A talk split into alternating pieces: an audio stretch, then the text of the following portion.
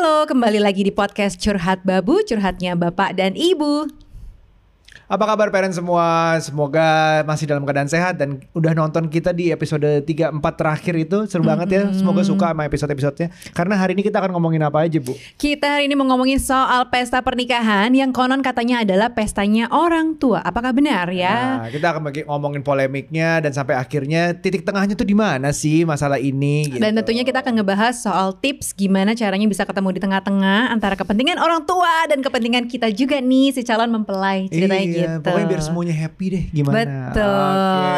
Oke, berangkat dari cerita kita waktu mempersiapkan pernikahan kayak Aduh. udah lama banget ya 10, Kak, 10 tahun, yang lalu, ya mungkin kan. Kita ngomonginnya. ha. Beda banget sih sama zaman sekarang. Mungkin Kayak- beda apalagi zaman sekarang ada Covid ya, ada pandemi yang mengubah gaya-gaya pernikahan pestanya. Betul, betul, betul. Kalau zaman dulu eh, rasa-rasanya pas kita nikah tuh memang agak-agak pestanya orang tua, jujur aja karena Iya. memang banyak kepentingan eh, orang tua kita, bapak dan ibu, terus orang tua apa ya kayak mertua Iya, gitu ya, bapak dan betul. ibu yang pengennya wah mengundang ini anu, ini anu yang Jun. Nah. Terus ujung-ujungnya berapa undangan? Seribu undangan. Ratusan, ribuan itu macam-macam. Iya, rasanya pada saat itu kita seribu undangan aja mungkin dibandingkan dengan mungkin yang teman-teman lain yang udah nikah juga dulu Nah. sebelumnya lebih dari seribu. Aku Bisa yakin dua Dan ribu. undangan ya. Undangan. Belum lagi yang datang minimal dikali dua. Betul, Ah, bisa ah. kebayangkan kita salaman sama 2000 orang yang sebenarnya kita nggak tahu-tahu banget gitu. Mungkin teman-teman kita nggak kenal. Iya, mungkin teman-teman kita sendiri paling cuma 10% atau 20% doang gitu kan yang Jadi kebayang nggak?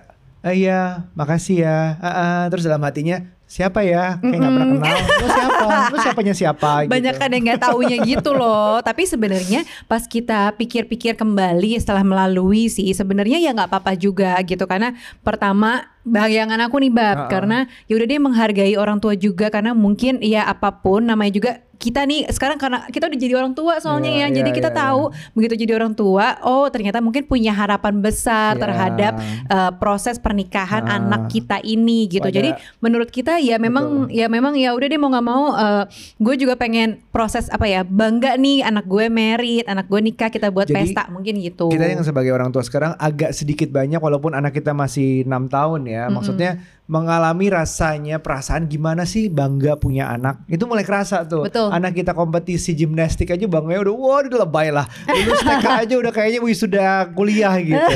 Tapi gue bayang rasanya orang tua kita. Kita harus memahami dalam posisi mereka yang membesarkan kita 20 30 tahun mungkin menyekolahkan dari kecil banget sampai akhirnya sekolah lulus dan akhirnya menikahkan itu kan kayak harusnya melepas gitu. Iya. Tanggung jawab selesai. Menurut mereka mungkin seperti itu. Betul. Nah, itu tuh sebenarnya di satu sisi kalau diingat-ingat ya orang tua ada harapan tadi, ada cita-cita gitu ya. Apalagi sekarang posisinya kita udah jadi orang tua, udah cukup Ah. bisa memahami. Tapi memang bisa dipahami juga kita pada saat sebagai CPW dan CPP ini ya eh, alias calon pengantin ya rasanya tuh banyak banget keinginannya kita Betul. punya eh, my dream wedding gitu kan Argumennya it's my "Kita- dream mas kan it's my kita dream yang nikah kan Iya, kita kenapa gitu. kenapa tapi sih orang tua gitu? "Nah, ak- kaku bapak dan ibu yang membesarkan kalian dari kecil. Sekarang kamu udah mau terakhir dong nih orang tua buat kalian. Jadi dua sisi itu punya argumen yang cukup kuat sebenarnya. Betul dan kayak misalnya apalagi terutama biasanya perempuan itu punya my dream wedding gitu. It's my dream mas gitu. kamu dulu apa sih Aku Nah. sebenarnya aku pengen lebih ke ini artificial sih sebenarnya kayak make upnya sama siapa.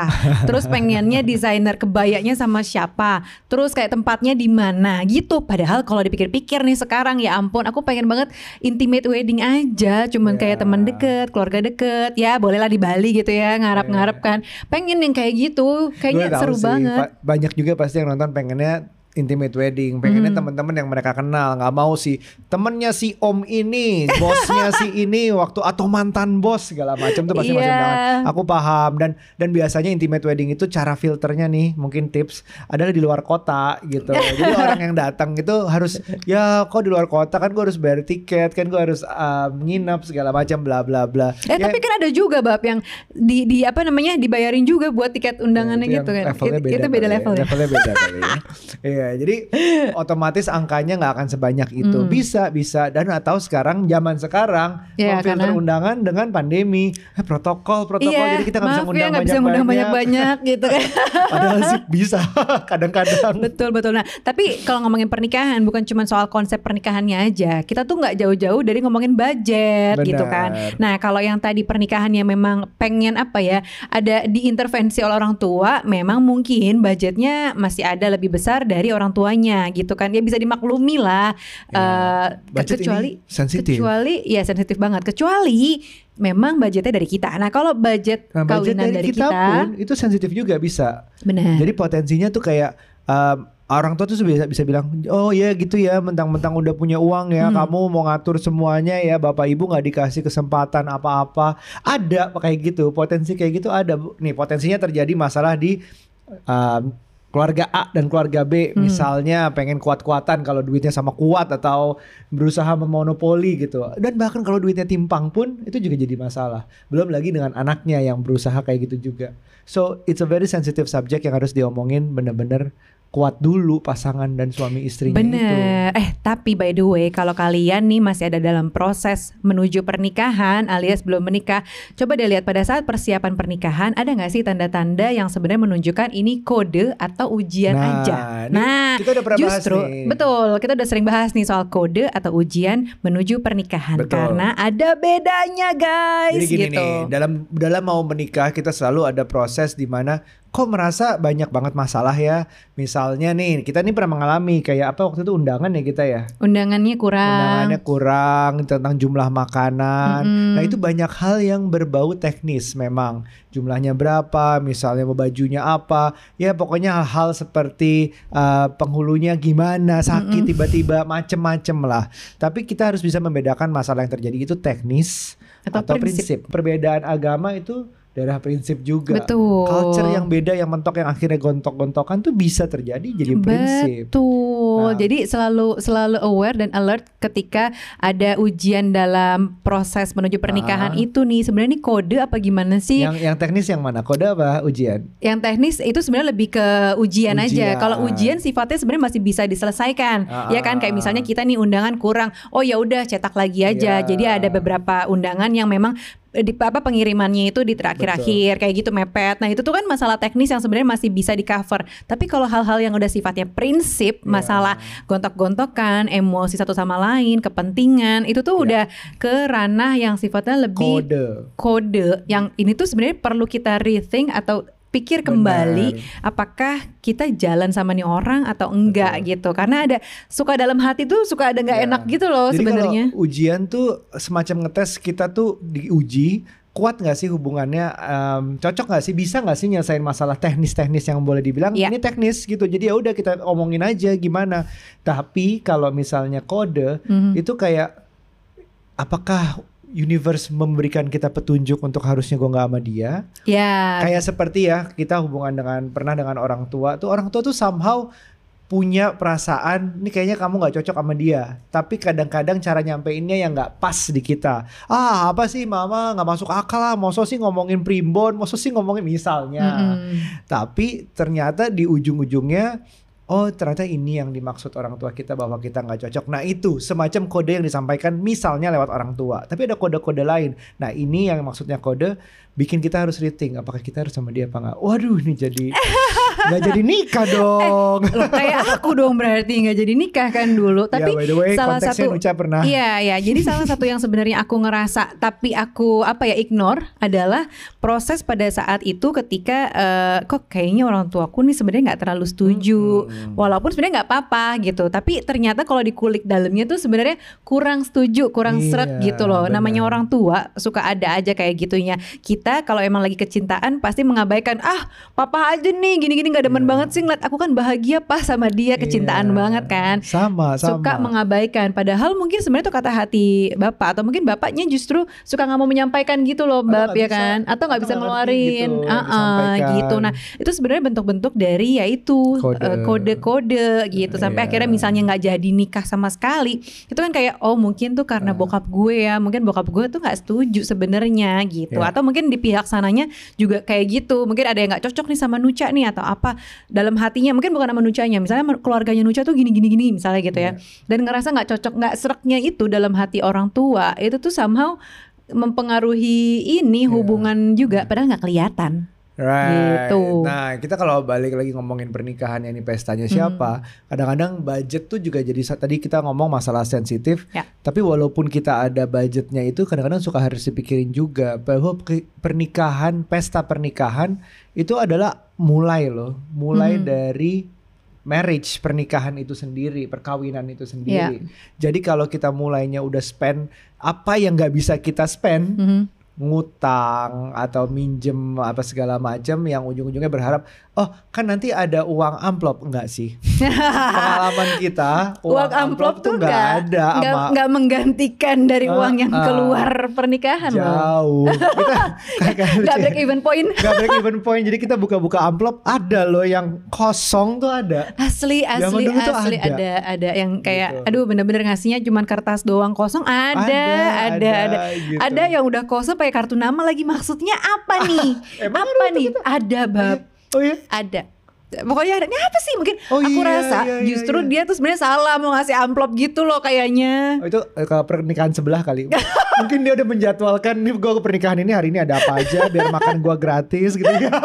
bisa jadi Wedding bisa crasher. jadi bisa jadi bisa jadi nah tapi itulah namanya juga per- pernikahan gitu ya lika-likunya banyak jadi esensinya kita tuh bukan mempersiapkan eventnya doang Iya. tapi justru kehidupan setelah event Betul. dari pernikahan itu karena konon katanya nih kalau dari teman-teman yang ngurusin wedding biasanya entah itu fotografer wedding videografer wedding dan lain-lain ya banyak yang kaku-kaku juga gitu loh sebenarnya si pasangan ini calon pengantin perempuan dan laki-lakinya ini sebenarnya belum terlalu serak-serak banget jadi Terus? kalau lagi adegan-adegan foto yang mesra gitu tuh cuman Peluk demi konten masa gitu depan gitu. katanya Iya. Mm-mm, ya Heeh. kan jadi sebenarnya nggak bener-bener cinta sebenarnya kayak cuman buat nunjukin aja konten doang kali ya itu habis foto udahan gitu lihat handphone lagi. gitu. Nah itu maksudnya hal-hal seperti itu juga kita uh, ngalamin dari cerita-cerita teman fotografer di balik behind the scene foto pre-wed itu ya juga suka kayak gitu. Nah itu Mhm. mungkin yang harus diingat loh pernikahan ini adalah awal. Betul. Awal banget sumber masalah-masalah baru juga bahkan bisa jadi Betul. gitu. So masih ada kesempatan untuk Ya. menghabiskan menghabiskan dalam tanda kutip uang ke berikutnya misalnya honeymoon. Bener, honeymoon tuh kayak lebih seru deh. Kalau Hmm. misalnya nih eh, eh, cerita kita juga, justru Aryo, aku tuh senengnya waktu itu di awal-awal pernikahan, Aryo tuh ngasih surprise guys. Sekarang Jadi, udah enggak. Ih, sekarang udah enggak. Ya, udah 10 tahun pernikahan udah bubar gitu. Nah, tapi maksudnya adalah di awal eh, Aryo ternyata mempersiapkan eh, apa namanya itu honeymoon yang aku pikir kita kan cuma sepakat oh ya udah Bali, tapi dia bagian ngurusin honeymoon dan Nah, aku ngurusin pernikahannya Pernikahan. Nah, gitu. Cocok Jadi- lah bau, bau eh banyak maunya tuh di Nuca di pernikahan Iya gue di di, honeymoon. di honeymoon. Nah dia bilang cuma ke Bali. Udah dong kita ke Ba- kita sampai Bali. Eh ternyata lanjut lagi. Aku pikir kan udah ya sampai Bali nyampe landing terus udah. Eh nggak taunya dia lanjut lagi. Eh yuk kita naik pesawat berikutnya lagi. Hah? Emang ke mana? Nggak taunya dia siapin surprise gitu. dan Jadi di boarding passnya nggak ada ketahuan ke mana sampai akhirnya udah terbang terus mau bingung, mendarat. bingung banget asli ke mana. Jadi nyampe di sebuah pulau yang Iya. kita juga bingung sih. Kok sepi banget pulaunya? Jadi kita tuh uh, tujuan honeymoon nih nanti kita kita bahas di topik lain tapi menarik untuk Iya. bilang bahwa honeymoon itu kita lebih prefer yang jauh dari semuanya, bukan kota, bukan rame-rame, bukan waktu itu- traveling jalan-jalan yang Bukan shopping-shopping travel- gitu Ah, bukan. Terus uh, nggak ada wifi, internet susah, segala macam. Pokoknya udah belajar mengenal diri, stuck sama seni orang tiga hari, empat hari, lima hari ke depan, Iya. gimana rasanya yang gitu. Gitu, jadi siapin aja uangnya, jangan ngabisin buat pestanya doang. Itu ya artificial dan ya udah Ya. foto-foto konten bagus aja. Ah. Cuman boleh persiapkan surprise element of surprise itu tetap Ya. ada. Jadi Dan honeymoon itu juga kayak honeymoonnya- pertama yang di sudah menikah, habis itu banyak lagi. iya betul, Rumah, rumah, anak, dan sekolah lagi lain-lain. mungkin, Betul. Pindah kota mungkin, I don't know. Itu banyak Yes. banget yang butuh biaya. Kalau So, menurutku sih memang ya itu. Jadi yang namanya pernikahan itu bukan akhir dari tujuan hidup Betul. kita, terutama apalagi yang suka membayangkan apa ya dream wedding tadi, it's my dream mas gitu kan. Tapi lebih ke eh, itu adalah justru awal. Jadi kalau mau ngabisin uang jangan terlalu di situ, mau menghabiskan effort Nah. pikiran dan lain-lain juga jangan terlalu di situ karena setelahnya tuh banyak banget gitu loh Nah. kehidupan rumah tangga ini pelik kakak. itu kita omongin untuk kita kita benerin kalau mau benerin suatu masalah dari dirinya kita dulu. Tadi kita ngomongin mindset kita sebagai yang mau nikah itu Ya. gimana? Bahwa pernikahan itu awalnya. Nah, gimana sih sekarang caranya ya bilangin itu ke orang tua? Nah loh. Itu agak sulit sih emang ngomongin itu ke orang tua karena em, itu dia tadi ekspektasinya orang tua ya pengennya mewah megah eh, tuh kalau bisa tujuh hari tujuh malam satu bulan kali itu pesta gitu kan. Tapi kita anaknya mungkin nggak pengen kayak gitu-gitu banget, cukup intimate. Nah ngomongnya gimana? Gimana bab? Ngomongnya? Kalau kita sih akhirnya ngalah ya, nyerah. Ah? Nggak maksudnya orang tua tetap uh, banyak berperan untuk mengajarkan uh, apa namanya adat. Uh, kita akhirnya tiga hari kan waktu itu ya, tiga empat hari. Enggak lama banget. Lama banget, lama, lama banget. Gimana? Aku jadi lupa. Enggak, ya ampun, kamu sama siapa? Kau lama banget. Enggak, cuman biasa sta- standar pengajian ya kan siraman karena Bahkan kita orang itu Jawa. yang apa? Terus apa? Yang ketemuan dari hasil apa? Dipingit. Terus Oh, akhirnya ketemu. itu kan cuma satu hari berturut-turut gitu, tapi Iya. banyak Tiga prosesinya. hari kan iya, hari tapi iya, iya, iya, iya, iya, dua harian lah Ya, gitu. ditawar gitu. tawar tawar cuman maksudnya bukan yang panjang banget gimana gimana pestanya tapi prosesinya karena kita eh, ternyata seneng banget menggunakan adat Jawa kita berdua Iya. sama-sama Jawa walaupun beda nih Jogja nih Solo gitu jadi kita ketemu di tengah-tengah eh, gimana caranya mengakomodir kepentingan orang tua kita juga Eh, ini nih mungkin masih sama Iya. Jawa tapi kalau bener-bener adatnya beda banget. Misalnya nih kayak Padang sama Jawa. Bingung gak sih? Bisa bikin ribut juga tuh. Oh eh, ini sebagai anak perempuan Padang Ya, pengennya adat Padang ada yang curhat nih, langsung curhat pasti. nih pasti atau misalnya yang uh, anak satu-satunya anak Jawa nih pengennya adat Jawa pasti bentrok deh tuh. Nah Ah. itu tinggal ketemu di tengah-tengah gitu. Bisa di kayak misalnya gini kalau aku penengahnya sebenarnya memang pakai ini budget tambahan sih. Aku pakai IO gitu atau WO lah ya wedding organizer. Sebenarnya aku udah titip nih sama si Mas WO ini. Aku bilang ini kepentingan papaku pengennya gini tapi pihak suamiku pengennya kayak gini. Jadi tolong dong Mas nanti uh, apa ya menjadi mediator buat ngomong di tengah-tengah supaya enak. Jadi kedua belah pihak nih nggak jadi ribut. Aku bilang gitu. Pokoknya hati-hati banget ya Mas. Apalagi kalau ngomongnya sama ini sama ini aku gitu. Ya, ini, ini, spesifik ini, ya. Ini yang Nucat sarankan cukup uh, budgetnya cukup uh, harus punya sih. Iya, tapi- biasanya Mm-mm. sebelum IO tuh ada uh, IO-nya itu adalah keluarga, Keluarga. sendiri. Dan itu yang well hemat tapi memang bisa jadi sumber masalah lagi baru. Betul, gitu. karena kan itu heavy-nya di siapa? Misalnya keluarga, misalnya IO-nya adalah keluarga aku, Terus misalnya ketua gitu. IO-nya siapa? Milihnya. Iya, Nah, aduh, juga pokoknya ada. jadi ribut. Kalau aku lebih prefer karena waktu itu siapin memang budget sedikit lebih biar mengurangi konflik, tau nggak? Karena aku tahu Hmm. banget nih potensi konfliknya ada di dalam sini gitu kan. Jadi Iya. aduh deh, aku panggil aja deh, aku eh, apa hire WO buat membantu masalah konflik ini. Jadi biar minim konflik. Nah, it- itu juga membatasi semacam um, teknis-teknis yang bermasalah tadi yang kita bisa sebut ujian itu dibahas lewat IO aja betul. gitu. Jadi kita kayak jualan IO ini ada iklan IO masuk nggak di sini Nggak bisa ya.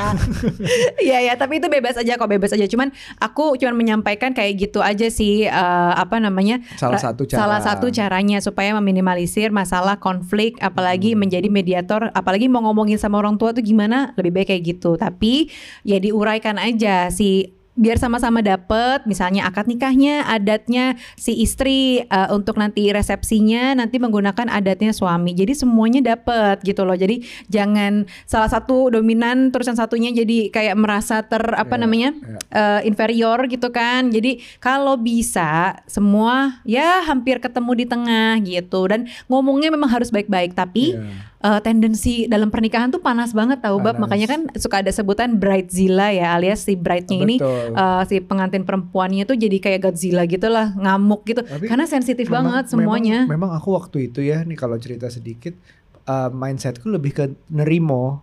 Terima aja kamu Iya. kamu maunya apa orang tuaku maunya apa calon mertuaku maunya apa ya udah. Aku oke pakailah aku silahkan mau disuruh pakai baju apa mau kesuruh ke mana ngapain sampai contoh cerita kecil adalah kita dipingit oh yang iya yang sebenarnya gue ini apa sih pingit-pingit nggak boleh ketemu 40, 40 hari.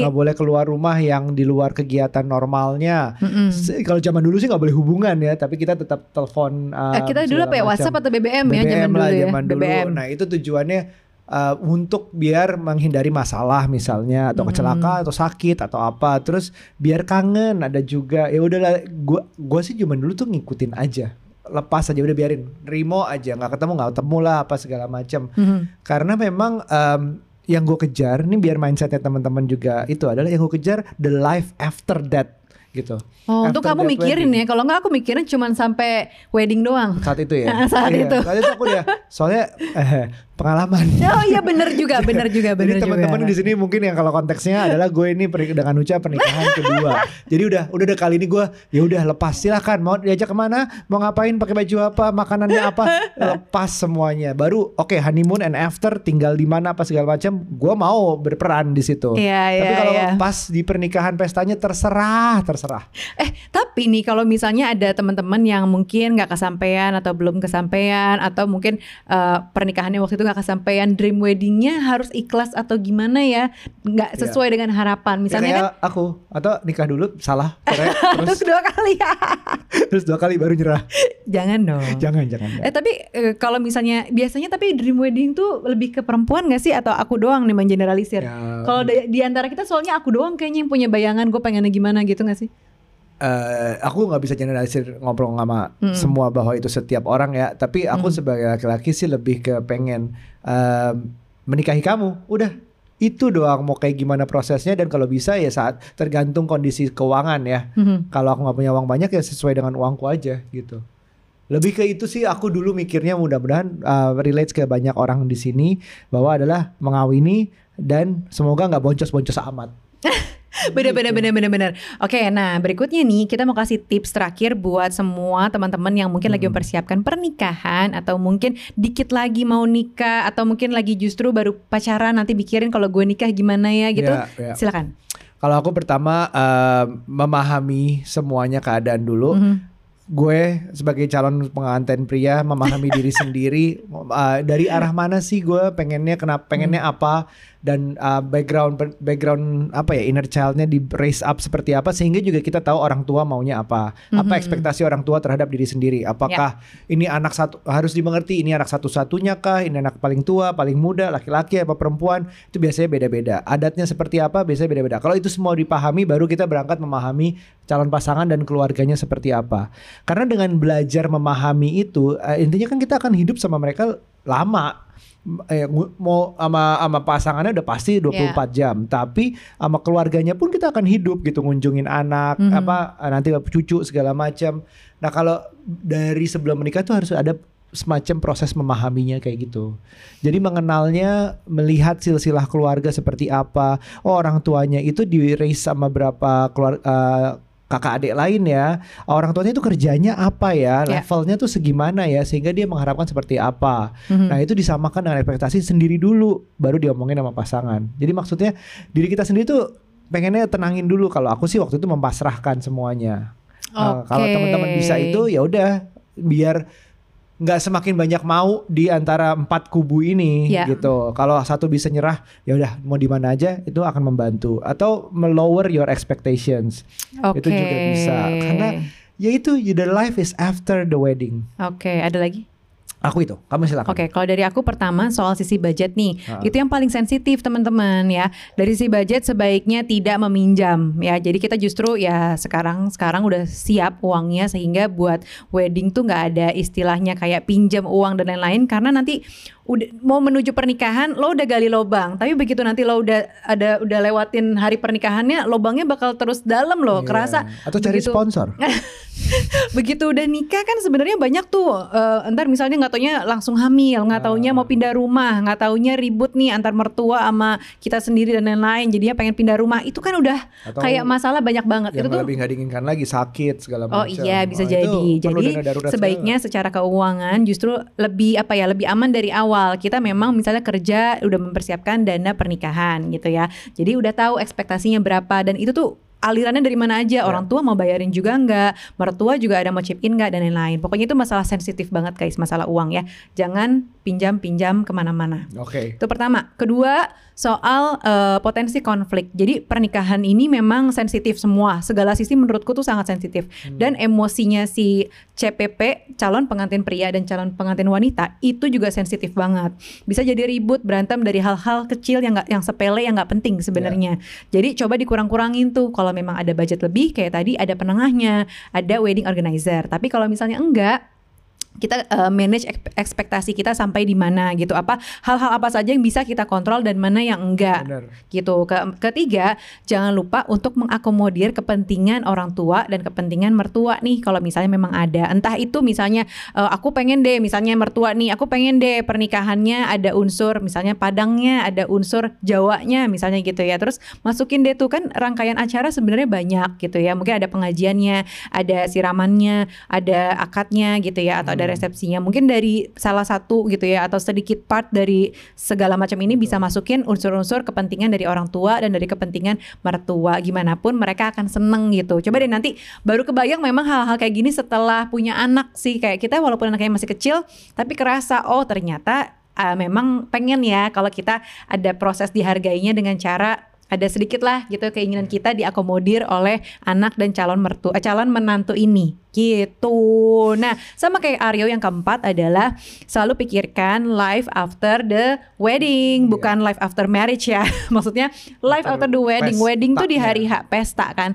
Setelahnya itu banyak banget. Jadi uh, ikutin deh tuh yang namanya ada apa premarital counseling gitu ya. Yes. Itu bagus banget.